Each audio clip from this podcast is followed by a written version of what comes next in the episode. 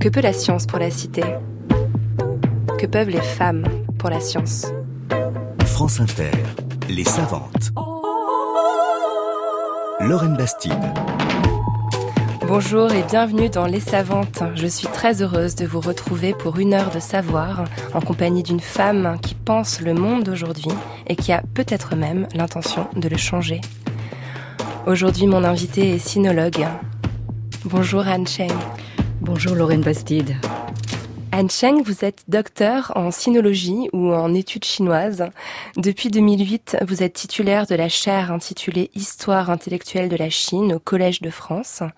Être professeur au Collège de France est à peu près la plus haute distinction dans l'enseignement supérieur en France. C'est pourquoi c'est un immense honneur pour moi de vous recevoir aujourd'hui dans Les Savantes. Vous êtes passé par l'école normale supérieure, par l'INALCO ou l'ANCSO, par le C N R S.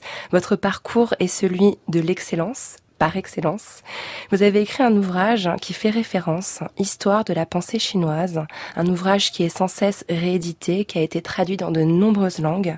Ce livre est pour vous, je vous cite, une sorte de manuel transitoire, un outil de culture générale pour donner les moyens à mes concitoyens de se faire une opinion sur cette Chine dont ils savent si peu et sur laquelle on raconte à peu près tout et n'importe quoi.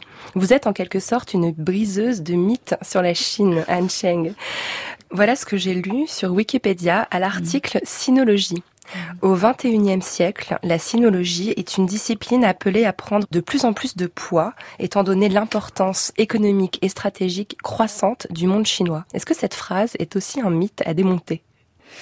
Euh, là, je suis pas du tout sûre que les euh, sinologues euh, prennent une place plus importante. En tout cas, c'est pas ce qu'on constate dans les choix des, des décideurs politiques, euh, ni même dans les, euh, les, les choix universitaires. Enfin, euh, nos doctorants, euh, et là j'en profite pour faire passer un, un message quand même euh, euh, vis-à-vis justement de nos décideurs, euh, nos doctorants ont toujours euh, autant de mal à trouver une place professionnelle euh, dans ouais. les études chinoises. Hein, donc, euh, non, ce dont j'ai l'impression, c'est que la Chine, effectivement, est partout. Euh, vous pouvez pas euh, euh, allumer la radio, euh, ouvrir le, le, votre poste de télévision, euh, aller sur les réseaux sociaux, euh, les, les, tous les, les médias, euh, euh, sans entendre parler de la Chine.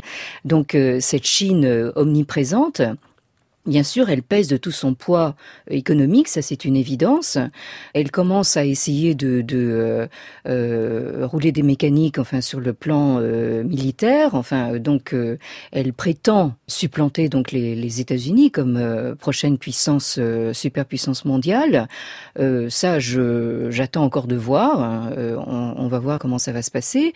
Mais euh, moi, ce qui m'inquiète beaucoup, et euh, c'est la question que je pose en intitulé de ma leçon inaugurale au Collège de France, c'est la Chine pense-t-elle ? Mmh. Et c'est une vraie question. Et euh, moi, je n'ai pas de, de, de réponse à ça pour l'instant. Donc euh, ça, c'est, c'est vraiment ça qui, qui m'inquiète. Mmh. J'aimerais maintenant vous faire écouter quelque chose. Mmh. Tran ! C'est marrant ! Mon docteur s'appelle Tran, tu le connais ? Bah alors, Bruce Lee. Vous parlez super bien français. Ce qu'il y a de bien avec vous, les Asiatiques, c'est que franchement, vous êtes discrets, travailleurs, vous faites pas de vagues. Invisible. Chut. Travailleur. Tu dois bien savoir masser. Sumo, Jackie Chan, Nyakwe, un washi. Si tu veux réussir, faut que tu changes ton nom. Nihao, nihao. Alors c'est un, c'est un peu violent, hein, mais c'est un clip qui a été diffusé il y a un peu plus d'un an sur les réseaux sociaux dans lequel des personnalités françaises d'origine asiatique dénoncent les stéréotypes uniformisants qu'ils subissent, ou pour le dire plus simplement, le racisme. Mm-hmm. Est-ce que votre démarche s'inscrit dans une logique similaire à celle-ci ? Oui, enfin, ce que nous venons d'entendre, euh, moi, je l'ai entendu euh, dans mon enfance. Ouais. Euh, il faut rappeler que moi, je suis née dans la France de l'après-guerre et euh, dans la France euh, de la décolonisation. Et donc, euh, j'ai eu droit à tous les noms d'oiseaux euh, venant de, des, des anciens paras d'Indochine, et cetera. Enfin, euh, donc, euh, vraiment des, des agressions assez euh, verbales et même quelquefois gestuelles assez, assez violentes. Hein. Ouais. Euh, et jusqu'à euh, une date relativement récente, euh, je me souviens de, de, d'avoir été confrontée à des euh, ricanements quand je donne mon nom, ou, euh, ou même, euh, vous serez peut-être étonné de, de m'entendre raconter qu'une fois en allant voter, Euh, je me présente donc devant l'urne où je m'apprête à déposer mon, mon bulletin et euh, l'assesseur me, me demande « Est-ce que vous êtes française ?» Euh, donc, euh, ce sont des choses qui vous arrivent dans la figure, enfin, au moment où vous y attendez le moins. Oui, ouais. De la même façon, quand j'ai essayé de...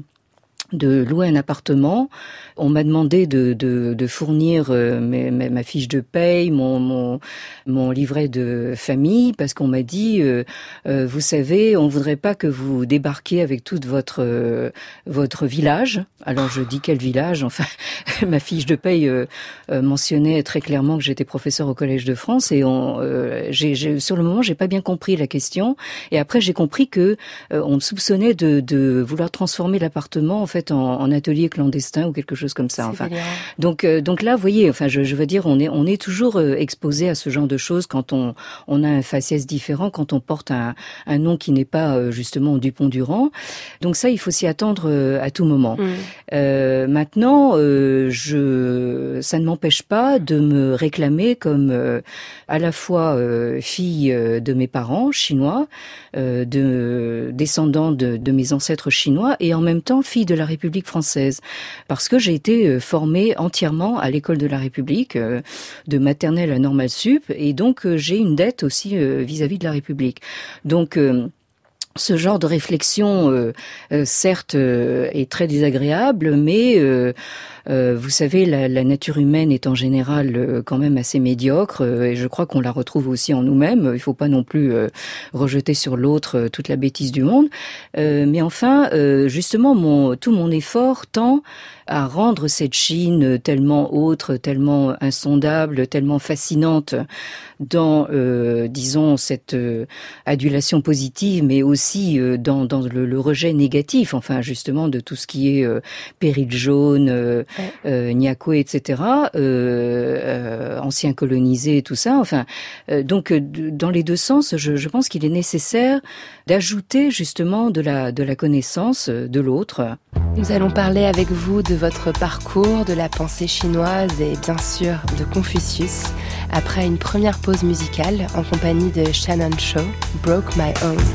So just leave me behind and go and get on.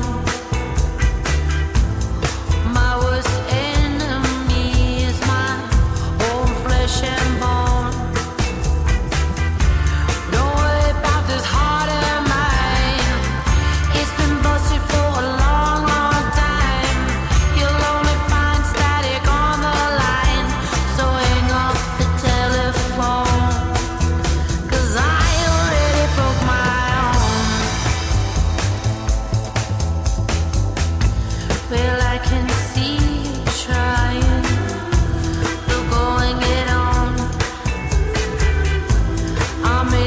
Tough decisions, turn myself to stone. But don't worry about this heart of mine. It's been busted for a long, long time. You'll only find static on that line. So hang up the telephone, 'cause I already broke my own. Oh, my own, but my home stayed alone.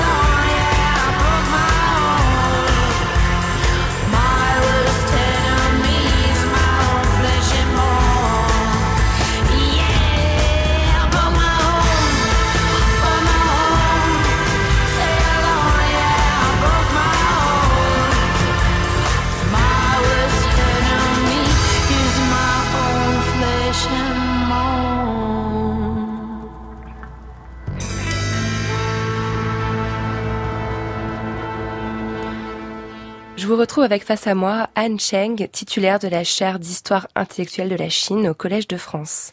Vous êtes sinologue. Qu'est-ce que cette discipline, la sinologie, Anne Cheng ? Pour l'un de vos maîtres, Jacques mmh. Gernet, c'est répondre à la question « Qu'est-ce que la Chine ?» Est-ce que c'est une définition qui peut vous, vous convenir ? Oui, je suis contente que vous évoquiez le, le nom de Jacques Gernet, qui a été un de mes deux grands maîtres en sinologie en France, l'autre étant Léon Vandermersch. Il se trouve que Jacques Gernet vient de décéder euh, à un âge très avancé, et euh, euh, je profite de cette occasion pour saluer sa, sa mémoire. Avec Jacques Gernet, nous avons eu des euh, discussions assez euh, animées concernant justement la conviction de, de Jacques Gernet que précisément les Chinois euh, ne s'expriment pas comme nous et par conséquent ne pensent pas comme nous, euh, comme nous euh, Européens. Euh, alors là, euh, je dois dire que j'ai, j'ai toujours résisté à cette idée. Même venant de, de quelqu'un comme Jacques Gernet, euh, je trouvais qu'il y avait quelque chose d'un petit peu dangereux ici. Bon, Jacques Gernet, lui, se, se situe un petit peu dans la dans la ligne euh, euh, tracée par Benveniste, enfin cette relation étroite euh, instaurée entre la, la la la langue et la pensée. Certes, je je pense que c'est, c'est ça vaut peut-être pour euh, disons toute la période dite euh, classique, euh, traditionnelle, mais en faire une généralité, ça me paraît un petit peu dangereux. Et donc j'ai j'ai eu justement ces ces discussions où euh, Jacques Gernet en sortait en disant mais euh, elle a la tête dure cette petite. De moi. Mais vous dites donc, souvent que vous faites, oui. que vous faites mmh. le pont entre mmh. la Chine ancienne mmh. et la Chine moderne. Mmh. C'est, ces deux branches qui sont en sinologie assez séparées. Vous, vous mmh. n'avez de cesse justement de les, de les, mmh. de les réunir. Oui. Mais moi, ce qui m'a interpellée, c'est que mmh. quand la chaire donc, de sinologie d'études chinoises est née mmh. au Collège de France, mmh. elle s'appelle la chaire d'études chinoises en Occident. Et j'ai l'impression que dans la sinologie, il y a vraiment cette idée que c'est le regard de l'Occident sur la Chine qui est aussi autant l'objet de l'analyse que la Chine elle-même. Oui, alors justement, ça c'est c'est euh, un point sur lequel euh, je résiste beaucoup en fait. Euh, dans ma ma leçon inaugurale, je, je dis assez clairement quand je demande la Chine pense-t-elle ? D'abord, euh, il s'agit de situer donc la, la, la sinologie effectivement comme euh, discipline née dans le contexte des sciences européennes et donc qui porte ce regard qui se veut scientifique donc sur cet objet Chine. Bon, alors là il y a, il y a un premier point de résistance de, de ma part euh, et le deuxième point de résistance étant euh, d'actualiser la question euh, de savoir maintenant si, si la Chine a encore quelque chose à penser et quelque chose à dire au, au monde. C'est un petit peu désolant de constater que la seule pensée euh, venant de Chine dont on parle, c'est la pensée Xi Jinping, donc euh, c'est, euh, je trouve ça un peu limité, hein, donc c'est euh, la pour, pensée, le, pour le moins qu'on puisse dire. C'est le dirigeant actuel oui, de c'est la ça, Chine, oui, hein, c'est oui, ça, oui, oui, le, le voilà. président Xi. Une pensée donc, qui est très économique, très libérale, en réalité, ça renverrait à cette, cette oui, idée-là. Enfin bon, et c'est, c'est un discours euh, officiel, enfin bon, qui est censé euh, tenir lieu de, de pensée, et ouais. là, euh, je, je, je trouve que la Chine est quand même euh, tombée bien bas. Hein, bon, mmh. euh, donc il y a, y a, y a ce, ce double problème. Euh, nous avons d'un côté justement, en fait, euh, euh, cette habitude de, de, de penser à la Chine comme l'autre, comme un, un objet qu'on peut étudier, et, et d'autre part, en fait, la, la, la, la question de, de, de savoir comment est-ce que on peut penser à partir de la, de la Chine elle-même. Ouais. Et là, bien sûr, c'est le travail de, de certains intellectuels chinois actuels qui essayent de se, de se faire entendre, mais dans une certaine ambiguïté, parce que euh, vous avez des, des intellectuels qui jouent un peu le jeu du, du discours officiel, enfin, qui vont dans, dans ce sens-là.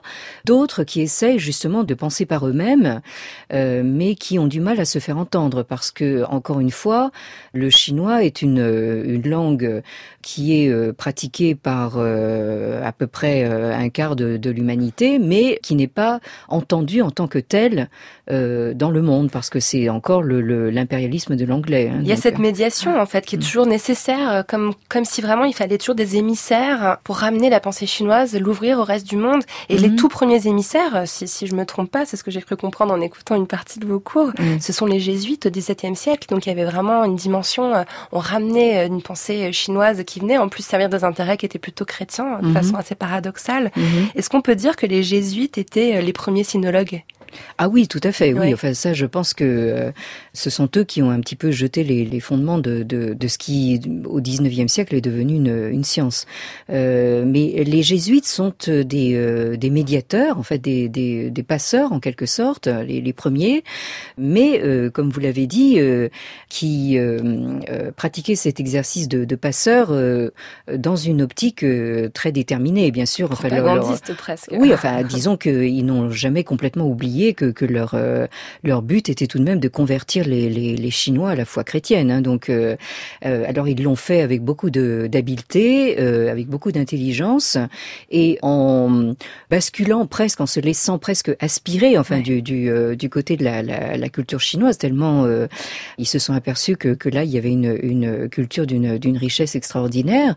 Et c'est donc l'image qu'ils ont rapportée en, en Europe, mais euh, en, en oubliant de, de signaler justement, en fait, le, le, tout de même, enfin, tous les aspects négatifs que peut comprendre n'importe quelle culture et n'importe quelle civilisation, tout de même. C'était un peu donc, le début de la, de la mythologisation ou de la, l'uniformisation de la pensée chinoise qui a, qui a commencé là. En réalité. Oui, disons qu'en France, nous avons, nous avons cet héritage euh, voltairien, enfin, euh, euh, où Voltaire, en fait, euh, euh, s'est emparé justement de, de cette vision d'une Chine euh, euh, extrêmement civilisée, d'une culture extrêmement ancienne, très euh, morale au fond, qui n'a pas eu besoin justement de euh, du secours de ce qu'il appelait le, l'infâme, c'est-à-dire donc la, la, la religion, mais au sens de la d'une superstition obscurantiste. Euh, enfin, en tout cas, c'était le, l'interprétation de, de, de Voltaire. Et donc, c'est, nous avons, nous nous retrouvons avec ce, ce paradoxe assez considérable, enfin, de, de jésuites qui euh, ont fait passer l'image d'une Chine sans religion. Donc, c'est, ouais. oui, ce qui, anthropologiquement parlant, est une contre-vérité, naturellement. J'aimerais qu'on écoute mmh. quelque chose maintenant. Mon intérêt pour l'orientalisme a commencé pour deux raisons. La première raison était immédiate. La guerre israélo-arabe de mille neuf cent soixante-treize, qui a été précédée de beaucoup d'images, de débats dans les médias et la presse populaire. On y a dit que les Arabes étaient lâches, qu'ils ne savaient pas se battre et qu'ils seraient battus parce qu'ils n'étaient pas modernes. Et tout le monde a été surpris quand l'armée égyptienne a traversé le canal en octobre mille neuf cent soixante-treize, démontrant que, comme les autres, elle pouvait se battre. Cela a été la première euh, impulsion. La seconde s'inscrit dans mon histoire longue. C'est ce sentiment constant de différence entre ma propre expérience d'être arabe et sa représentation. C'était Édouard Saïd. Oui, je vais deviner. Vous oui, l'avez oui, certainement oui. reconnu, mmh. vous, vous le mentionnez mmh. parfois dans, dans mmh. vos écrits. Donc, c'est un chercheur palestino-américain qui a dénoncé notamment la diabolisation de l'arabe et du musulman dans les représentations culturelles, dans un livre culte appelé Orientalisme, mmh. publié en soixante-dix-neuf. Comme vous, il voulait remédier à une ignorance. Euh, vous vous reconnaissez dans les mots qu'on vient d'entendre ?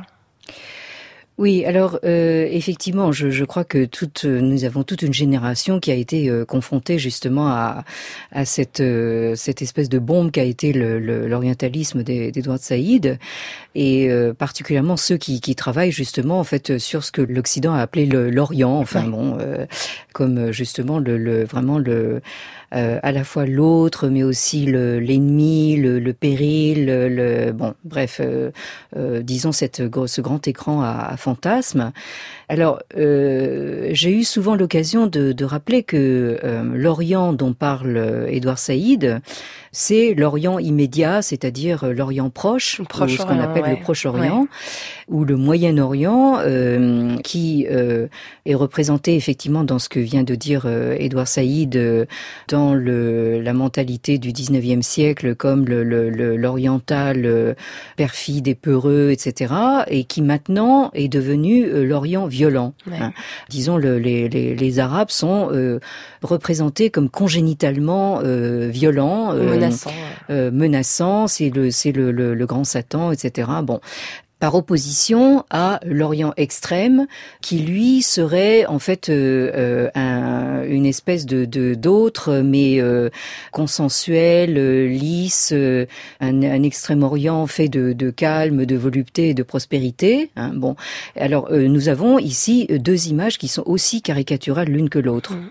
Euh, je rappellerai toujours euh, que euh, le Japon, qui euh, se présente actuellement comme tellement euh, esthétique, euh, euh, esthétisant, et cetera, est quand même, enfin, une des, des euh, puissances euh, militaires, enfin, qui a euh, quand même euh, détruit une bonne partie du, du monde pendant tout le, le la, la première moitié du XXe siècle. Euh, L'Inde qu'on représente comme euh, tellement euh, pacifique, euh, qui euh, non violente, la et cetera. Patrie du yoga. Oui, la patrie du yoga, n'est-ce pas? Donc, euh, on entend parler justement, enfin, de, de ces euh, mouvements de, de, de, de masse extrêmement violents, de, de ces attaques, euh, bon, contre les musulmans, et cetera. Enfin, et euh, la Chine, de la même façon, euh, cultive une, une amnésie, notamment euh, concernant donc le, le, le passé proche. On, on oublie, enfin, toutes les, les, les violences qui ont été commises euh, en Chine même, enfin, pendant la révolution culturelle, donc par des Chinois sur d'autres Chinois. Bon, et euh, euh, quant à, au massacre de Tiananmen, donc du, du quatre juin mille neuf cent quatre-vingt-neuf, euh, on prétend que ça, ça n'a jamais existé. Jamais existé. Donc mmh. euh, voilà. Donc là, je, je pense que euh, Euh, les historiens ont une responsabilité justement pour euh, restaurer la mémoire de, de, de ces faits contre euh, ces visions extrêmement généralisantes et, et réductrices. Au ouais. fait. Dans votre leçon inaugurale, vous rendez hommage à vos maîtres, aux grands mmh. sinologues qui vous ont précédés. Mmh. Euh, donc vous citez euh, Édouard Chavannes, Paul Pelliot, Marcel Granet, Henri Maspero, Paul Démiéville. Euh, excusez-moi, c'est un petit biais personnel que j'ai, mais je ne vois que des noms d'hommes. Est-ce que la sinologie est dominée, comme beaucoup beaucoup d'autres champs universitaires, par les hommes? Oui, elle, euh, tous les noms que vous citez euh, sont, euh, euh, à part Paul Démiéville qui a occupé la chaire euh, euh, au Collège de France à partir de, de l'après-guerre, mais euh, disons que pendant, euh, oui, enfin, euh, la, la, la, la sinologie a été inventée comme une science donc euh, d'hommes, occupée euh, uniquement par par des hommes, notamment dans des institutions de, de prestige comme le Collège de France, euh, où les femmes le... n'étaient pas autorisées, oui, jusqu'au début le, du XXe siècle. Exactement, réalité, le, le Collège de France. France, en fait, a eu euh, sa, sa première chaire euh, féminine très tard, hein, ouais. donc et encore actuellement. Et euh, là, j'en profite aussi pour faire passer un message. Actuellement, au Collège de France, nous sommes péniblement euh, euh, huit femmes sur à peu près une, une cinquantaine de, de chaires. Hein, donc, il y a encore des, des efforts à faire. Hein. Je, je me souviens encore de, puisque vous parliez de, de, de Saïd, enfin de, de la visite de Noam Chomsky au Collège de France, qui disait, mais euh, moi, à M I T, euh, je, je suis entourée de De, de, enfin, il y a, y a une parité des, des, des genres que je ne retrouve pas du tout ici. Et donc, euh, donc, euh, mais euh, Dieu merci ou Bouddha soit loué. Donc. Euh, Actuellement, le, le, la sinologie euh, telle qu'elle est pratiquée en, euh, en France euh, est quand même euh, représentée de, de manière à peu près égale, enfin par euh, euh, hommes et femmes. Euh, oui, d'ailleurs, euh, oui. d'ailleurs, je voulais mentionner hein, dans l'ouvrage que vous avez dirigé en, en deux mille sept, je crois, La pensée en Chine mmh. aujourd'hui, il y a, mmh. il y a des sinologues femmes hein, que sûr, vous avez oui, fait euh, écrire oui. dans ce oui. dans cet ouvrage, donc mmh. on va les citer. Mmh. Euh, Viviane Alleton. Oui, qui n'est plus de ce monde, mais enfin, oui, qui est décédée récemment. Passionnant euh, texte mmh. sur la mmh. sur la langue, hein, mmh. sur euh, mmh. Elisabeth Su et Karine Chemla. Oui, oui, notamment. Oui. Elisabeth Su, excellente spécialiste de euh, médecine chinoise, euh, et euh, Karine Chemla aussi, grande mathématicienne, spécialiste des mathématiques chinoises. Oui. Donc il y en a, mmh. on s'en mmh. réjouit. Mmh. Mmh. On oui, va oui. faire une deuxième, une deuxième pause. Magnifique.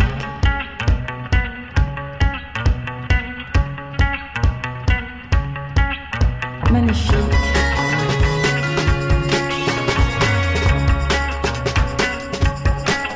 Magnifique.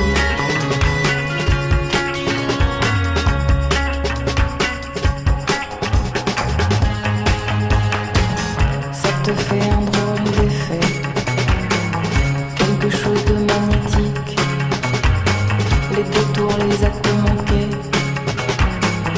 un caractère excentrique.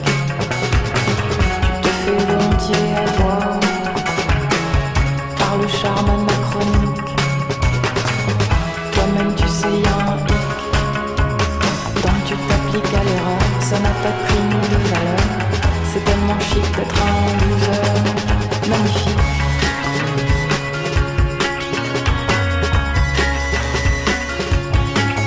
Magnifique.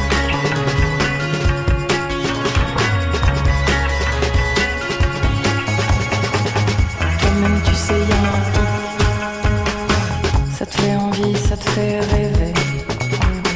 Tout ce qui échappe à ta logique. Les faux départs, les ratés, le flou artistique. Tu te fais volontiers avoir par ta posture ironique. Toi-même tu sais y'a un hic. Tant que tu t'appliques à l'erreur, ça n'a pas de prime de valeur. C'est tellement chic d'être un loser magnifique.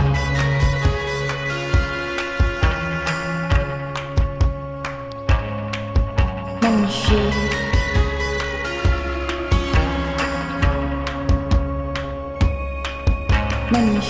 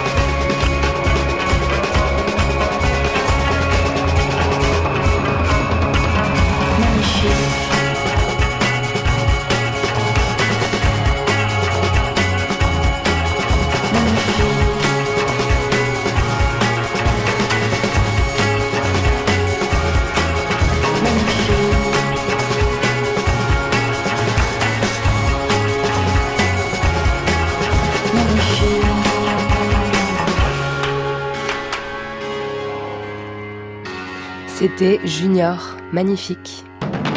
Laurène Bastide, Les Savantes, sur France Inter. Anne Cheng, vous êtes née en France de parents chinois. Votre mère a quitté la France pour retrouver la Chine pendant la Révolution culturelle, si je ne me trompe pas. Et votre père, François Chen, est écrivain.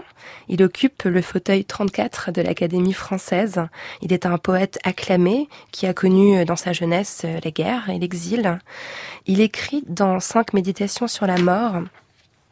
« Je suis venu de ce que jadis on appelait le tiers-monde. Nous formions alors la tribu des damnés, des crèves-corps, des crèves-cœurs, porteurs de souffrances et de deuil. » Est-ce que ce sentiment de l'exil, il vous l'a transmis dans votre éducation ? Oh que oui, oui, oui, oui, oui. Enfin, je, je dois dire que j'ai été, euh, euh, j'ose pas dire bercée, mais un peu bassinée de, de ça pendant pendant toute mon enfance. Et euh, ça explique euh, sans doute les, les rapports très compliqués que j'ai avec mon père, et donc partant avec avec la Chine, parce que euh, euh, pendant mon enfance, euh, j'avais ce, ce ce père qui était qui était euh, tout pour moi, puisque puisque j'avais pas d'autres pas d'autres parents, et euh, ma mère euh, qui était partie euh, non seulement au loin, parce que la Chine à l'époque euh, ne faisait pas partie d'un, d'un monde globalisé comme elle l'est maintenant. Elle elle était non seulement loin, mais euh, coupée du monde, puisque euh, euh, ma mère a décidé de repartir en, en Chine exactement en mille neuf cent soixante-six, au moment où euh, commençait la Révolution culturelle. Et donc après je, je j'ai été sans contact avec elle euh, pendant une bonne dizaine d'années. Je n'avais, je savais plus du tout si euh, elle était encore en vie ni quoi que ce soit. Donc, euh, donc cette cette enfance a été, euh, euh, je dois dire, une une enfance à laquelle je n'aime pas repenser, parce que euh, c'est pas des des euh, des souvenirs euh, très agréables, euh, mais euh, peut-être que ça a forgé chez moi une une certaine euh, carapace euh, coriace. Enfin, j'ai, j'ai peut-être une capacité de survie euh, qui euh, s'est développée à cette occasion, euh, euh, parce que euh, je dois dire que quand j'ai perdu mon mari il y a quelques années, ça a été en fait un autre euh, coup extrêmement violent, enfin, euh, euh, dont j'ai eu beaucoup de, de mal à me remettre. D'ailleurs, je, j'en suis à peine euh, remise vraiment. Enfin, je, c'est donc euh, pour moi, la Chine, c'est un peu, euh, au fond, le monde des morts, puisque euh, entre-temps ma, ma mère est, euh, est décédée en Chine, euh, mon mari est décédé après avoir perdu euh, beaucoup de membres de sa, sa famille aussi, euh, par euh, maladie, et cetera. Donc, euh, euh, donc pour moi, la, la, la Chine, c'est un peu euh, euh, la terre du deuil, et d'une certaine façon, c'est, ça prend un petit peu le, le, la, la suite de, euh, de ce sentiment d'exil que, que, que mon père m'a, m'a distillé pendant toute, toute mon enfance et mon adolescence. Hein. Et dont donc, il a beaucoup beaucoup nourri euh, son œuvre, oui. qui se double quand même d'une passion, d'un amour pour la littérature française. Hein. C'est ce qui l'a amené d'ailleurs euh, en France, qui l'a conduit mmh. à, à y rester, à s'y faire une place, la place magnifique qui mmh. s'y est faite. Mmh. Il a réalisé un travail incroyable. Il a quand même traduit en chinois Victor Hugo euh, et René Char. Mmh. Et vous, en quatre-vingt-un, vous avez traduit en français les Entretiens de Confucius, donc. Oui, alors là, c'est euh, l'aller-retour est intéressant quand une, même. Une espèce de chassé-croisé, oui, c'est... c'est euh... pendant que, que mon père faisait ce, ce cheminement, effectivement, vers, euh, vers le, le, la terre française, euh, c'est ça qui l'a fait épouser aussi une, une, une dame française. Enfin, bon, euh, il, a, il a littéralement épousé la France. Enfin, et moi, pendant ce temps-là, j'essayais de, de effectivement de renouer avec, euh, au fond, la, la, la, la Chine euh, euh, où avait disparu ma mère, en fait. Donc, euh, c'est pas un aller-retour, c'est, c'est plutôt Une, une, une espèce de divergence ici, en fait. Il y a presque une provocation, j'ai envie de dire. Vous avez vingt-cinq ans, vous traduisez Confucius, c'est quand même, on a du mal à imaginer une pratique plus, plus, plus impressionnante que ça. Oui, oui, oui. Enfin bon, là, c'est, c'est le genre de choses qu'on fait dans le, l'inconscience de la jeunesse. Hein. Oui. Euh, d'ailleurs, un de mes autres maîtres, euh, Jean-Pierre Dieny, euh, m'avait euh, écrit, quand il avait reçu ma, mon travail, euh, m'avait dit, c'est très crâne de, de traduire de cette attaquer aux Entretiens de Confucius à votre âge, mais d'un autre côté, euh, je pense que si je l'avais pas fait à cet âge-là, je l'aurais jamais fait. Et, et pour moi, ça a été quand même tout à fait fondateur, parce que c'est c'est là que j'ai fait mes premières armes. Euh, précisément en sinologie, et euh, c'est quand même très formateur, enfin, de, de s'attaquer à un texte comme ça. Oui, j'imagine. Euh, oui, oui, oui. Il représente quoi pour vous, ce texte, d'ailleurs? Comment vous avez fait sa rencontre? Mais euh, disons que quand on essaye de voir un petit peu ce qu'il y a comme texte fondateur de de, de la culture chinoise, euh, on tombe forcément euh, là-dessus, ou bien, euh, euh, vous savez, je, je parle dans ma leçon inaugurale du, du tiercé gagnant, donc ouais. euh, vous avez le, le Lao Tzu, le, ce qu'on appelle en français le Tao Te Ching, donc euh, le, euh, qui est attribué à, à ce maître taoïste, euh, vous avez les Entretiens de Confucius, et vous avez ce qu'on appelle en français le Yi King, c'est-à-dire donc le, le, le livre des mutations. Donc ça, c'est le tiercé gagnant euh, qui euh, a fait l'objet de, de, d'une multitude de, de traductions. Et donc, quand vous euh, commencez dans la carrière, euh, c'est c'est euh, c'est un euh, peu la base, quoi. C'est un peu la base. Et d'autre part, je, je trouvais que c'était là aussi le moyen de renouer euh, euh, au-delà de mon père, qui lui se positionne plutôt comme taoïste, euh, renouer avec justement la, la culture de, de, de mon grand-père. Au-delà de justement de, de de la génération paternelle, enfin, parce que mon grand-père était un peu l'incarnation justement de ces serviteurs de l'État euh, confucéens, donc très intègres, euh, avec une très forte armature morale, et cetera, et avec un euh, une conviction justement euh, ancrée, enfin, en lui, justement, de cette croyance dans la dans l'éducation, euh, parce que c'est au fond le, le premier mot, le tout premier mot des Entretiens de Confucius, hein. Xue, apprendre, ça c'est vraiment le, le mot clé euh, de l'enseignement confucéen, c'est-à-dire que euh, cette euh, idée que euh, on n'est pas euh, humain par euh, donné ou par acquis, on se, on se fait soi-même humain en, en apprenant et en apprenant sans cesse. On n'a on on jamais cessé de d'apprendre. On n'est pas humain, mmh. on le devient. Je oui, exactement, oui, tout à fait. Oui. Vous parlez d'éducation mmh. et, et dans votre leçon mmh. inaugurale au Collège de France, donc que vous avez euh, déjà mentionné, mmh. vous dites, sans vouloir donner dans l'hymne à l'école de la République, j'ai une dette envers elle. Mmh. Qu'est-ce qu'elle vous a donné, l'école française, qu'on n'aurait pas pu trouver ailleurs ? Euh, c'est pas tellement qu'on n'aurait pas pu trouver ailleurs, c'est, c'est plutôt que, euh, d'une part, j'avais pas trop le choix. Je pense que l'école de la République, et, et notamment mon passage à Normal Sup, euh, qui là aussi n'a pas été euh, choisi. Enfin, je me suis retrouvée là parce que j'ai, euh, j'ai eu un parcours de, de, de bon élève, et ce parcours de bon élève, je, je pense que je l'ai eu pour euh, euh, essayer d'attirer l'attention de mon père. Euh, j'ai, j'ai toujours allé savoir pourquoi, enfin. Euh, donc... Euh, je me suis retrouvée à Normal Sup, et là, je pense que, euh, qui est... Euh Bon, une des incarnations de, la, de l'école de la République, au fond, cette euh, élite méritocratique euh, qui est euh, très chinoise, au fond. Ouais. et, euh, et donc là, je, euh, je dois dire que c'est là peut-être que je euh, me suis forgée cette, euh, comment dire, cet esprit critique, qui est véritablement le propre de, de l'éducation qu'on est censé euh, recevoir à l'école de la République. Et ça, c'est, c'est quelque chose euh, qui a été euh, non seulement formateur, mais salvateur pour moi. Euh, c'est-à-dire euh, qui m'a permis justement de euh, ne pas euh, être complètement euh, englouti dans le, le, le, la puissance de l'influence paternelle. Parce que sinon, là, je, j'aurais été complètement euh, engloutie et je, je, j'aurais eu beaucoup de mal à exister, je crois. Donc l'esprit mmh. critique, si on oui. devait retenir... Oui. Euh... Oui. Oui. Alors, en quatre-vingt-dix-sept, donc, votre livre « L'histoire de la pensée chinoise » sort. On va, on va reparler de Jacques Gernet, euh, mmh. votre maître. Mmh. Il a écrit à son sujet un article que j'ai eu l'occasion de lire en préparant l'émission, où il dit ceci à son sujet. « Même les lecteurs de langue anglaise, pourtant privilégiés depuis longtemps par rapport à nous, n'ont rien de comparable à ce livre savant et accessible, fruit d'un immense effort, claire et intelligente initiation à un univers mental qui nous reste encore largement étranger. » Quand on lit ça, quand on sort un livre et que son maître absolu a une telle, une telle, un tel accueil dithyrambique pour lui, est-ce qu'on, qu'on se dit « ça y est, j'ai réussi » ?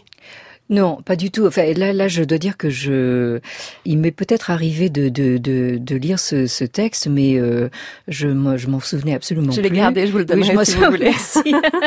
non, non, là, là, vraiment, ça, ça m'émeut profondément. Enfin, d'autant plus que que euh, je m'apprête à prononcer un, un hommage à Jacques Gernet au, au Collège de France. Il, euh, il, ce qu'il ne dit pas, c'est c'est le, la, la part qu'il a prise dans le fait de de rendre ce mastodonte indigeste lisible. Et euh, je dois dire qu'il aurait été peut-être euh, content de, d'apprendre que, euh, bon, alors entre-temps, le, le livre a été traduit dans pas mal de langues, mais tout récemment, il, euh, il est sorti en traduction chinoise. Et apparemment, il est en train de, de produire un certain effet en, en Chine, euh, totalement inattendu. Euh, et donc, euh, d'une certaine manière, c'est, c'est, euh, on a l'impression non pas que j'ai réussi, c'est pas ça, mais euh, qu'il y a, y a une boucle qui se boucle là. Bien sûr, enfin, ouais. euh, d'autant plus que... Euh, Euh, j'ai mis en une, une sorte de dédicace en, en exergue à la, à la, à la mémoire de, de, de mon mari. Donc, euh, euh, d'une certaine façon, il n'est, il n'est plus là, mais c'est euh, wow. une façon de faire revenir ce livre dont il a, il a été évidemment témoin, enfin, de toute sa conception. Mmh.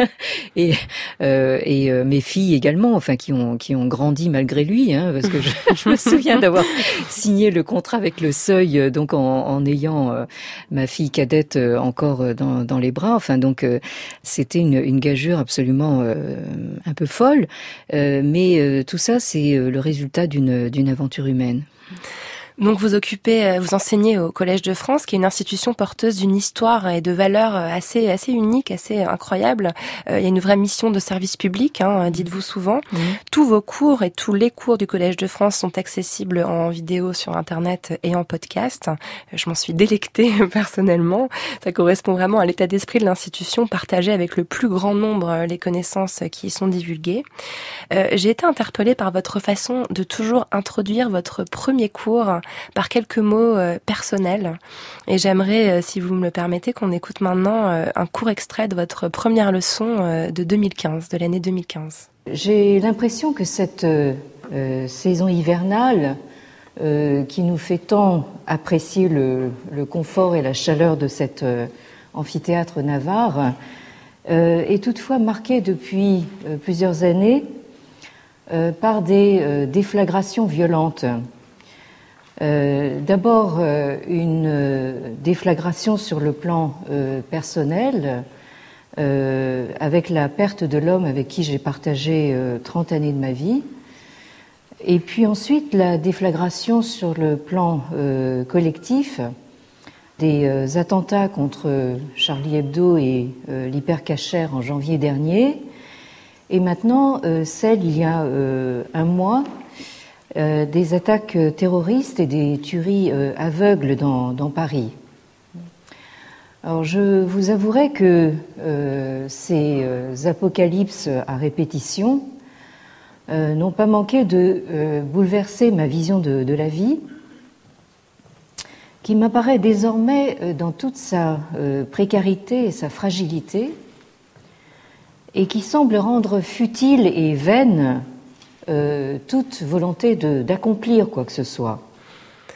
Est-ce que vous trouvez dans l'enseignement, Anne Cheng, une sorte de consolation existentielle ?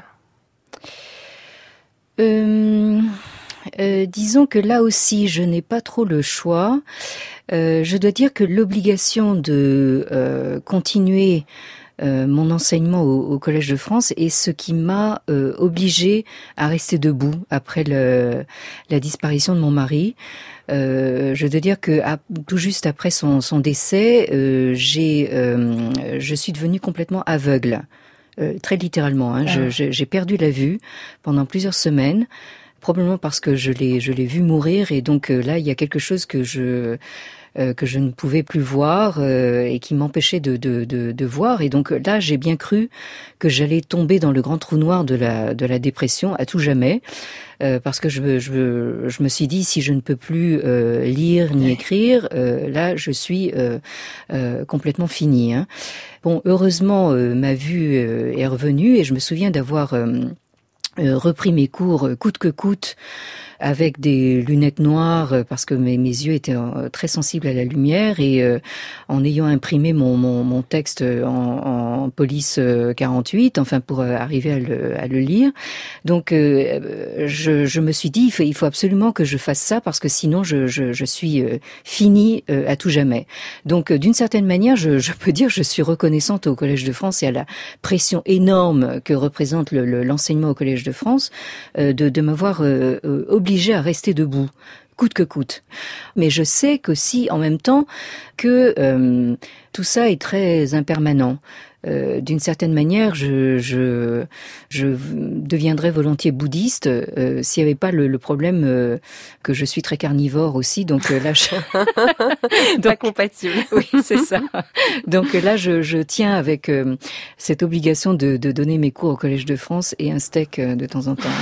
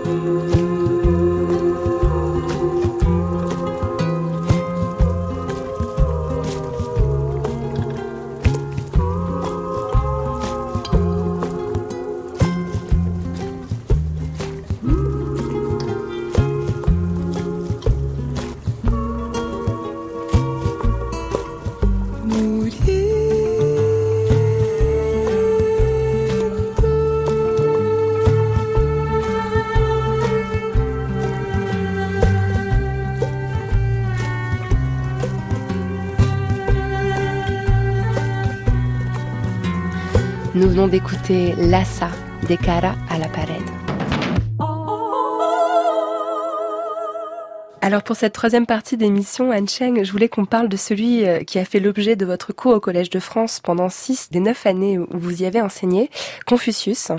J'ai fait le test autour de moi. Euh, c'est une figure mythique et assez floue, euh, qu'on imagine tantôt empereur, tantôt penseur, tantôt prophète. Alors pardonnez cette question qui fait un peu la sinologie pour les nuls, mais qui était Confucius ?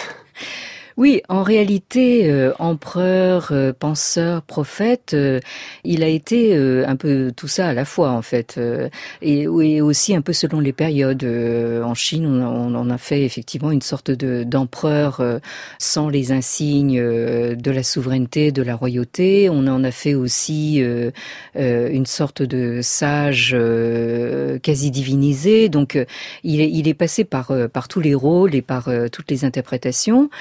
En réalité, oui, il y, y a de quoi se demander encore, encore maintenant. Enfin, qui, qui était Confucius au fond ? euh, D'abord, euh, Confucius, il faut quand même rappeler que euh, sous, sous cette forme, euh, c'est une euh, latinisation opérée par les jésuites euh, de la désignation chinoise euh, Kong Fuzi, qui veut dire maître Kong, Kong étant son, son nom de famille. Donc, vous avez actuellement euh, sur son lieu de naissance, euh, qui est dans la province Euh, actuel du, du Shandong, donc euh, à l'est de la Chine, un endroit qui s'appelle Chufu, et, et là euh, tout le monde s'appelle Krong, quoi. Enfin, euh, et ceux qui ne s'appellent pas Krong euh, ne font pas d'affaires. Hein, je, je veux dire, bon. Alors donc euh, ce euh, Krong, ce maître Krong, c'est c'est c'est quelqu'un qui aurait vécu donc euh, euh, dans cette partie euh, orientale de la Chine euh, entre le euh, sixième et le cinquième siècle. Donc on lui a attribué des dates conventionnelles, donc euh, cinq cent cinquante et un à quatre cent soixante-dix-neuf, ce qui, euh, comme par hasard, en fait, euh, en ferait un contemporain plus ou moins donc euh, euh, du Bouddha, euh, des présocratiques, et cetera. Et donc euh, ce qu'il a euh, intégré donc dans ce que Karl Jaspers appelait le l'âge axial, hein, donc euh, entre ce sixième et ce cinquième siècle dans le monde entier, où vous avez l'impression que dans toutes les grandes civilisations, il se passe quelque chose de de déterminant. En réalité, quand vous euh, regardez euh, les traces qui nous restent de ce personnage, en fait, elles sont très tardives. La, la première biographie, entre huit paires de guillemets, de, de, de, de ce maître Krong euh, intervient plusieurs siècles après son vivant. Elle est due à un, au premier grand historien de, de Chine, euh, dénommé euh, Sima Qian, donc dans ses euh, euh, mémoires historiques, où là, on a quelque chose qui ressemble beaucoup plus à une, une hagiographie, à un récit légendaire, que à une biographie au sens strict du terme. Hein. C'est dans cette euh, soi-disant biographie que on trouve, par exemple, le récit euh, de la rencontre de euh, ce maître Krong et de Lao Tzu, donc euh, le, le vieux maître qui serait le, le, l'auteur de, du Tao Te Ching euh, dont, dont nous avons parlé tout à l'heure, qui fait partie du tiercé gagnant. Bien, donc, alors, ce personnage, on suppose que euh, ce qu'on appelle actuellement les entretiens euh, de Confucius, ce sont les traces orales de son enseignement qui ont été recueillies dans ces entretiens. Alors actuellement, j'aime mieux vous dire que euh, euh, tout ça est un chantier à ciel ouvert. On n'est plus sûr de rien en réalité. On n'est plus sûr de rien. C'est bien pour ça que, que j'ai consacré autant de temps justement à Confucius, parce que j'ai j'ai euh, commencé ma démarche au Collège de France en regardant en fait ce qui se passe actuellement en Chine, comment ce euh, ce qu'on ce qu'on appelle ce, ce revival euh, avec cet anglicisme qui veut dire donc c'est cette renaissance confucéenne qui est en réalité une sorte de réappropriation en grande partie donc euh, idéologique euh, donc de euh, de ce soubassement euh, confucéen. Alors la, la, la Chine a un rapport un peu complexe avec Confucius. Hein. Il y a eu toute une période durant laquelle son, il était complètement banni en réalité de la, de la pensée chinoise. Mm-hmm. Euh, et aujourd'hui, vous venez de nous le rappeler, il y a vraiment une réapparition de Confucius dans le discours euh, en Chine populaire. Euh, il apparaît comme une icône. Euh, et il sert même, dites-vous, à, à justifier euh, la montée en puissance économique de la Chine aujourd'hui. Oui. Alors, euh, oui. Alors, ce pauvre Confucius. Euh, Il est passé justement par par toutes sortes d'interprétations, comme comme nous l'avons dit. Il est il est devenu tour à tour une, une, une sorte de divinité, un, un empereur, un empereur sans sans couronne, et cetera. Au point que les intellectuels chinois modernes l'ont considéré comme représentant justement toute la tradition, toute la société traditionnelle dont il voulait se débarrasser. Donc Confucius est passé par un, par un purgatoire euh, radical pendant, en gros, toute, euh, oui, une bonne partie du vingtième siècle, en commençant par le tout début, où là, euh, la Chine qui euh, à ce moment-là était justement sous le sous le coup des, des agressions donc des puissances occidentales. Alors quand on dit puissance occidentale, ça inclut paradoxalement le Japon. Ouais. Bon, alors donc euh, cette Chine Euh, veut absolument donc se, se, se moderniser, c'est-à-dire s'occidentaliser. Hein. Et par conséquent, la première chose à faire, c'est de jeter à la poubelle hein, euh, le bébé avec l'eau du bain, hein, c'est-à-dire donc Confucius et tout ce qu'il représente. Le, le slogan qui prédomine, c'est « À bas Confucius et mmh. sa boutique hein. ». Bon, mmh. alors là, euh, nous sommes dans un processus justement enfin de dé-confucianisation, euh, désacralisation, euh, de laïcisation à tout va. Hein, donc euh, euh, C'est, c'est un, un phénomène qui dure pendant, pendant toute la première moitié du, du, du vingtième siècle, de destruction non seulement des structures confucéennes, mais aussi de l'État confucéen, de l'État impérial, mais aussi euh, de toutes les structures religieuses. Hein, le, le, le, de les, les temples taoïstes, bouddhistes, et cetera sont laïcisés euh, à tout va. Bon. Et euh, par là-dessus euh, arrive donc euh, après la, la, la, euh, le, conf- le deuxième conflit mondial donc le, le régime communiste hein, qui euh, prend le pouvoir donc en mille neuf cent quarante-neuf et qui en quelque sorte en rajoute une couche hein, donc euh, euh, qui euh, euh, jette aux orties donc ce qui peut rester justement comme trace de la société ancienne, de la société traditionnelle, et qui connaît un paroxysme justement avec la révolution culturelle. Donc là où là on, on détruit tout ce qui reste encore. Restait plus grand chose d'ailleurs. Tout ce qui reste à détruire donc de, de, de, des vestiges de cette ancienne société, on brûle les livres. Là, mon, mon mari en a été témoin d'ailleurs. Et euh, vous avez justement ce, ce contraste extrêmement frappant entre euh, ce qui se passe dans les années soixante et soixante-dix, et euh, vous prenez euh, ces mêmes destructeurs, euh, ces mêmes gardes rouges, qui à l'époque avaient vingt ans, si vous faites le calcul maintenant, ils ont ils sont dans la soixantaine, ils sont aux affaires, ils sont au pouvoir, et maintenant ce sont eux qui érigent des statues de Confucius partout. Hein. Bon, alors, euh, donc euh, euh, là vous avez effectivement ce retour euh, de Confucius utilisé comme icône, je, je Euh, je rappelle que c'est euh, la figure de Confucius qu'on a euh, choisie pour euh, les, ces fameux instituts Confucius euh, qui se euh, disséminent partout dans le monde. Il y en a, il y en a plusieurs centaines maintenant partout dans le monde. Et qui servent et à diffuser qui, la culture chinoise à l'étranger en euh, réalité, c'est non, ça qui servent plus exactement à diffuser la propagande chinoise, c'est Bien, autre c'est chose. Sûr, ouais. Donc ils sont un peu le, le bras armé mmh. euh, de la propagande chinoise, c'est-à-dire de ce que le pouvoir chinois voudrait faire passer comme le soft power ouais. hein, pour doubler donc le hard power, donc de, de l'économie et de la force militaire chinoise. Et Confucius aussi fait son grand retour en Occident. Il est même mmh. devenu un argument marketing. On trouve dans les supermarchés des mmh. livres qui s'appellent « Le bonheur selon Confucius mmh. ». Je crois même déjà avoir reçu pour Noël un calendrier avec pour chaque page une citation de Confucius comme autant de trésors de sagesse. Mmh. Est-ce que ça vous hérisse ? Oui, enfin, écoutez, euh, disons que euh, pas plus que les les, euh, les calendriers, enfin bon, le, le genre calendrier, vous savez, euh, avec les rugbyman euh, en tenue de, en tenue d'Adam. Bon, différent. Enfin, c'est, euh, vous savez, bon, on peut mettre n'importe quoi sur sur des calendriers, ça c'est pas trop le problème. C'est mais, une vulgarisation mais, extrême euh, quand même d'une pensée que vous venez oui, de présenter mais, comme euh, très subtile mais là, et vous, complexe. Vous venez de faire allusion à un livre qui est dû à une certaine euh, dame euh, qui s'appelle Madame Yu Dan, donc euh, qui a fait un, un tabac, si vous me passez l'expression, euh, avec un, un livre qui est sa lecture donc des entretiens de Confucius et qui est une lecture extrêmement euh, consensuelle, lénifiante et surtout qui va euh, dans le sens du, du discours officiel justement du, d'une interprétation donc des, des entretiens de Confucius comme euh, conduisant à euh, une sorte de, de, de d'attitude de, de, de soumission à l'autorité, euh, d'obéissance euh, inconditionnelle aux parents, et cetera. Enfin de, de, de soumission à l'ordre établi.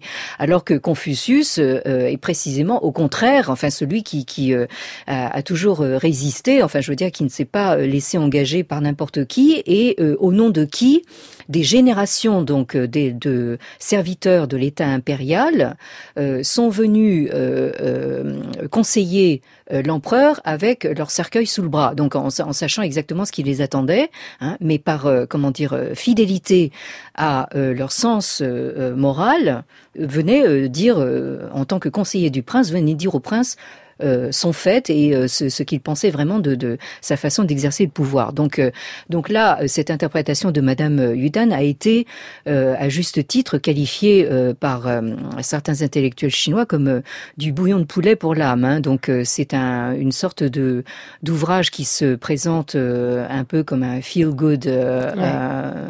un, un ouvrage feel good, mais euh, mais qui en réalité flatte dans le sens du poil le, le, le discours officiel. Et ça, c'est, ça, ça mérite beaucoup plus que le calendrier. Hein. mm. Mettons qu'on ait vraiment envie de céder à la tendance et de mettre un peu de Confucius dans notre quotidien. Qu'est-ce qu'on garde ? Une phrase, un mot ? Euh, je pense que c'est le mot apprendre, c'est le c'est le tout premier mot. Euh, là, je, je crois que le, le message confucéen, ça a été véritablement de, de perpétuer d'une génération à l'autre cette idée que si euh, nous ne sommes pas constamment en train de, d'apprendre à devenir toujours plus humains, nous retombons immédiatement dans la brute, dans le, l'état euh, euh, brutal. Et euh, je, je pense que les, les euh, événements euh, récents, euh, toute l'histoire récente, ces événements euh, auxquels je faisais allusion euh, d'entrée de jeu en deux mille quinze, sont une, une manière de nous convaincre de, de ça. C'est-à-dire que si nous ne sommes pas constamment en train de tendre vers, euh, vers quelque chose de, de meilleur, nous nous retombons immédiatement dans la brutalité. Merci beaucoup Anne Cheng. Merci à vous.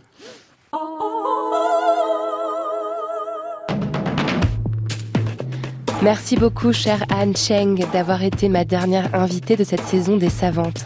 Je rappelle que vous dirigez une magnifique collection bilingue, la bibliothèque chinoise, aux éditions Les Belles Lettres. Toutes les informations concernant l'émission sont à retrouver sur le site franceinter point f r. Vous pouvez y réécouter l'émission et bien sûr la podcaster avec votre application préférée. Cette émission a été réalisée par Khoi Nguyen et préparée par Perrine Malinge. Merci à tous les deux pour ce fabuleux été à la Maison de la Radio. Avec aujourd'hui à la technique, Théo Gomard. La programmation musicale est signée Jean-Baptiste Dibert. Quant à moi, je vous retrouve très vite dans vos applications podcast où vous pouvez écouter Les Savantes ou encore La Poudre, un podcast produit par Nouvelles Écoutes dans lequel je reçois des femmes passionnantes. Merci à France Inter de m'avoir permis de passer un été passionnant en votre compagnie. Bonne Bon après-midi à tous et à toutes, et à bientôt.